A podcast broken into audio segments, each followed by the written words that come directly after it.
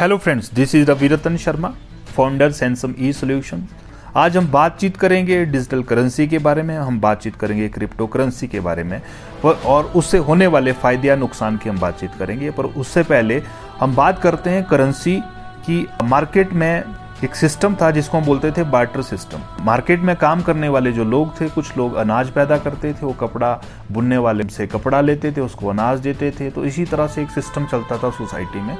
समय बीतने के साथ उसका जगह करेंसी ने लिया।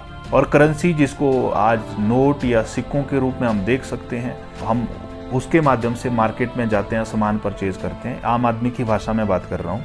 समय बीतने के साथ उसमें भी एडवांसमेंट हुआ। और उसकी जगह एक नई चीज़ आई दैट इज़ डिजिटल करेंसी या आपका अकाउंट से पैसा आप ट्रांजैक्शन ऑनलाइन कर सकते हैं इंटरनेट का यूज़ करते हुए।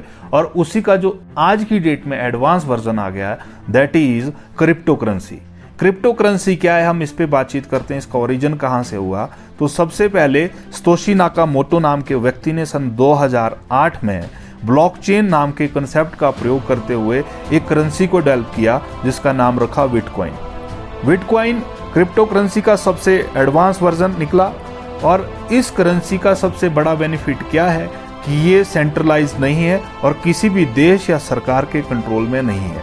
इस पर क्रिप्टेड सिक्योरिटी सिस्टम का प्रयोग होता है। मतलब आप इस करेंसी को नोट या सिक्कों की तरह फ़िज़िकल रूप में आप इसको टच नहीं कर सकते या आप इसको देख नहीं सकते। ये आपके डिजिटल वॉलेट में रहती है और उसका प्रयोग आप केवल और केवल डिजिटल ट्रांजैक्शन के लिए कर सकते हैं। स्तोशिना का मोतो कौन है? ये आज तक कोई नहीं जानता है।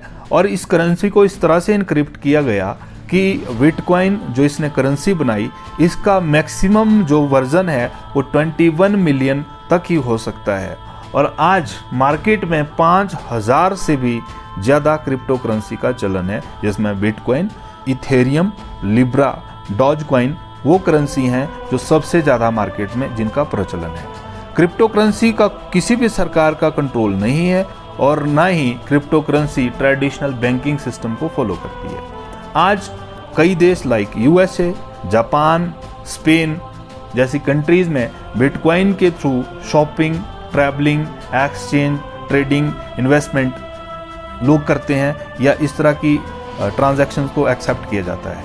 अब हम बात करते हैं भारत की। सबसे पहले आरबीआई ने फिफ्थ ऑफ़ अप्रैल 2018 को एक सर्कुलर जारी किया, जिसमें सभी बैंकों को इंस्ट्रक्शंस दिया कि कोई भी आइडेंटिटी क्रिप्टो करेंसी में ट्रांजैक्शन ट्रेड या डील करती हैं तो उनको बैंकिंग सर्विसेज़ ना दी जाएँ। मतलब उनके द्वारा क्रिप्टो करेंसी में की गई ट्रांजैक्शंस को ट्रांसफ़र या कन्वर्ट नहीं किया जाएगा। और सुप्रीम कोर्ट ने मार्च 2020 में एक फैसला दिया, जो क्रिप्टो करेंसी की फेवर में था।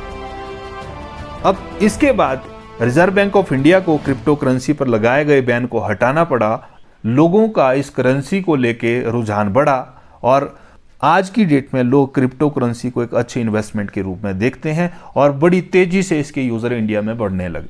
अगर आप क्रिप्टो करेंसी में इन्वेस्टमेंट के बारे में सोच रहे हैं और आप चाहते हैं कि आप इसमें ग्रोथ लें तो इससे होने वाले फ़ायदे या नुकसान के बारे में आपको एक बार जानकारी ज़रूर रखनी चाहिए। तो हम बात करेंगे सबसे पहले इससे होने वाले बेनिफिट्स को लेके। तो सबसे पहले it is a volatile product एक वॉलेटाइल प्रोडक्ट है, इसका मतलब क्या है कि इसका वैल्यू बड़ी तेज़ी से बढ़ता है और बड़ी तेज़ी से गिरता है।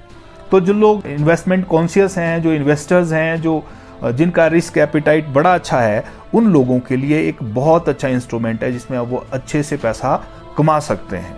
नंबर दो डिजिटल वॉलेट मतलब ऑनलाइन ट्रांजैक्शंस में आप इसके द्वारा बड़ी आसानी से लेन देन कर सकते हैं। बहुत ही कम लिमिट, बहुत ही कम लिमिट्स को आपको फॉलो करना पड़ता है तो बड़ी आसानी से आपकी ट्रांजैक्शंस हो जाती हैं।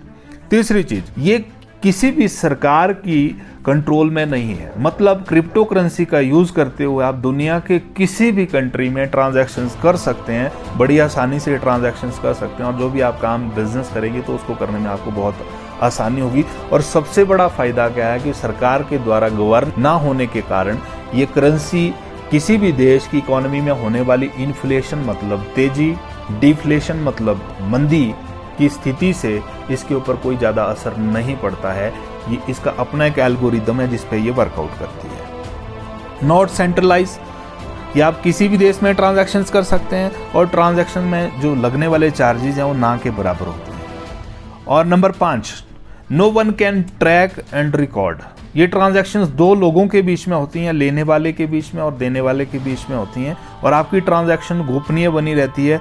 कोई भी व्यक्ति इसको ट्रैक ट्रेस या रिकॉर्ड नहीं कर सकता है। तो ये इस करेंसी के सबसे मेजर बेनिफिट थे जो मैंने आपको बताया। हम बात करेंगे इसके बाद, इससे होने वाले लॉसेस की।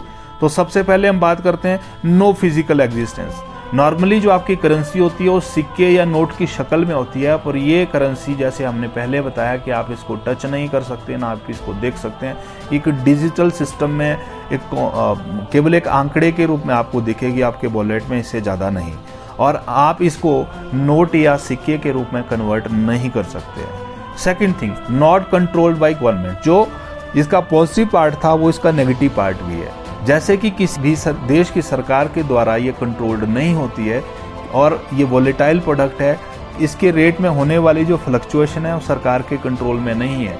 तो इसमें जो रिस्क है वो 100 परसेंट हो जाता है। फॉर एग्ज़ाम्पल किसी कंट्री की सरकार मना कर दे इसको एक्सेप्ट करने के लिए तो उनका जो रिस्क है वो 100 परसेंट हो जाता है। नंबर तीन not recognise by Indian government India में ये करेंसी लीगल तो है पर भारत सरकार इसको रिकॉग्नाइज नहीं करती है, जिसकी वजह से ये रिस्क हमेशा बना रहता है कि कौन सी गवर्नमेंट कौन सा रूल रेगुलेशन लेके आए, जब कभी ऐसी परिस्थिति पैदा हो तो रिस्क बहुत ज़्यादा बढ़ जाता है।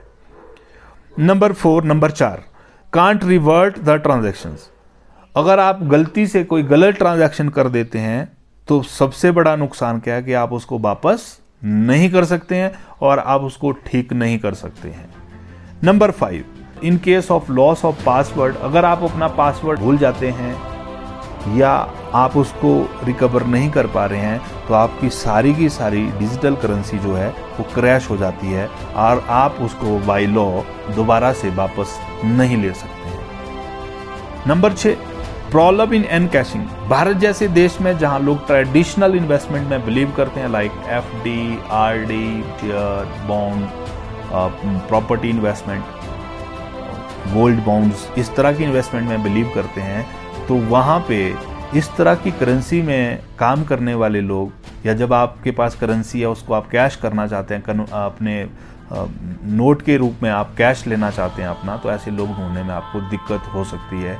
अब हम बात करते हैं कि बिटकॉइन में या डिजिटल करेंसी में ट्रांजैक्शंस कैसे होती हैं। तो हम बात करेंगे बिटकॉइन की। जब कोई दो लोग आपस में ट्रांजैक्शन करते हैं तो इस ट्रांजैक्शंस को वेरीफाई करने के लिए एक थर्ड पार्टी की ज़रूरत पड़ती है, या हम ऐसे समझे कि एक माइनर की ज़रूरत पड़ती है। तो दोनों ही ट्रांजैक्शंस को कंट्रोल करने के लिए बहुत सारे सुपर कंप्यूटर्स लगे होते हैं, और इनमें से एक सुपर कंप्यूटर सबसे पहले इस ट्रांजैक्शन को सक्सेस करता है, वो सारे सुपर कंप्यूटर्स में सेव हो जाती है। यहाँ पे ये जो ट्रांजैक्शन है, वो सारे सुपर कंप्यूटर्स में सेव हो जाती है तो कहीं से भी इसके लीक होने का खतरा नहीं रहता है। अब हम बात करते हैं स्तोशी नाकामोटो की। तो आज तक किसी को यह पता नहीं है कि स्तोशी नाकामोटो कौन है। कुछ लोगों में ऐसी भी अफवाह सामने आई कि इस नाम का कोई व्यक्ति है ही नहीं। और ऐसी भी एक अफवाह है कि स्तोशी नाकामोटो ये सैमसंग, तोशिबा, नोकिया, मोटरोला, ये चार कंपनियों का जॉइंट वेंचर है जिसको स्तोशी नाकामोटो कहते हैं। और ये कितना सच्चाई है, ये भी आज तक रहस्य है। अगर आप सतोशी नाकामोटो के बारे में आपके पास कोई पुख्ता जानकारी है तो हमें ज़रूर कमेंट करें, टैग करें, हमें ज़रूर बताएँ, हमारा प्रोग्राम कैसा लगा। अगर ये आपको अच्छा लगा तो हमें कमेंट करें और अगले लोगों में ज़रूर शेयर करें और हमारे चैनल को सब्सक्राइब ज़रूर करें। Thank you.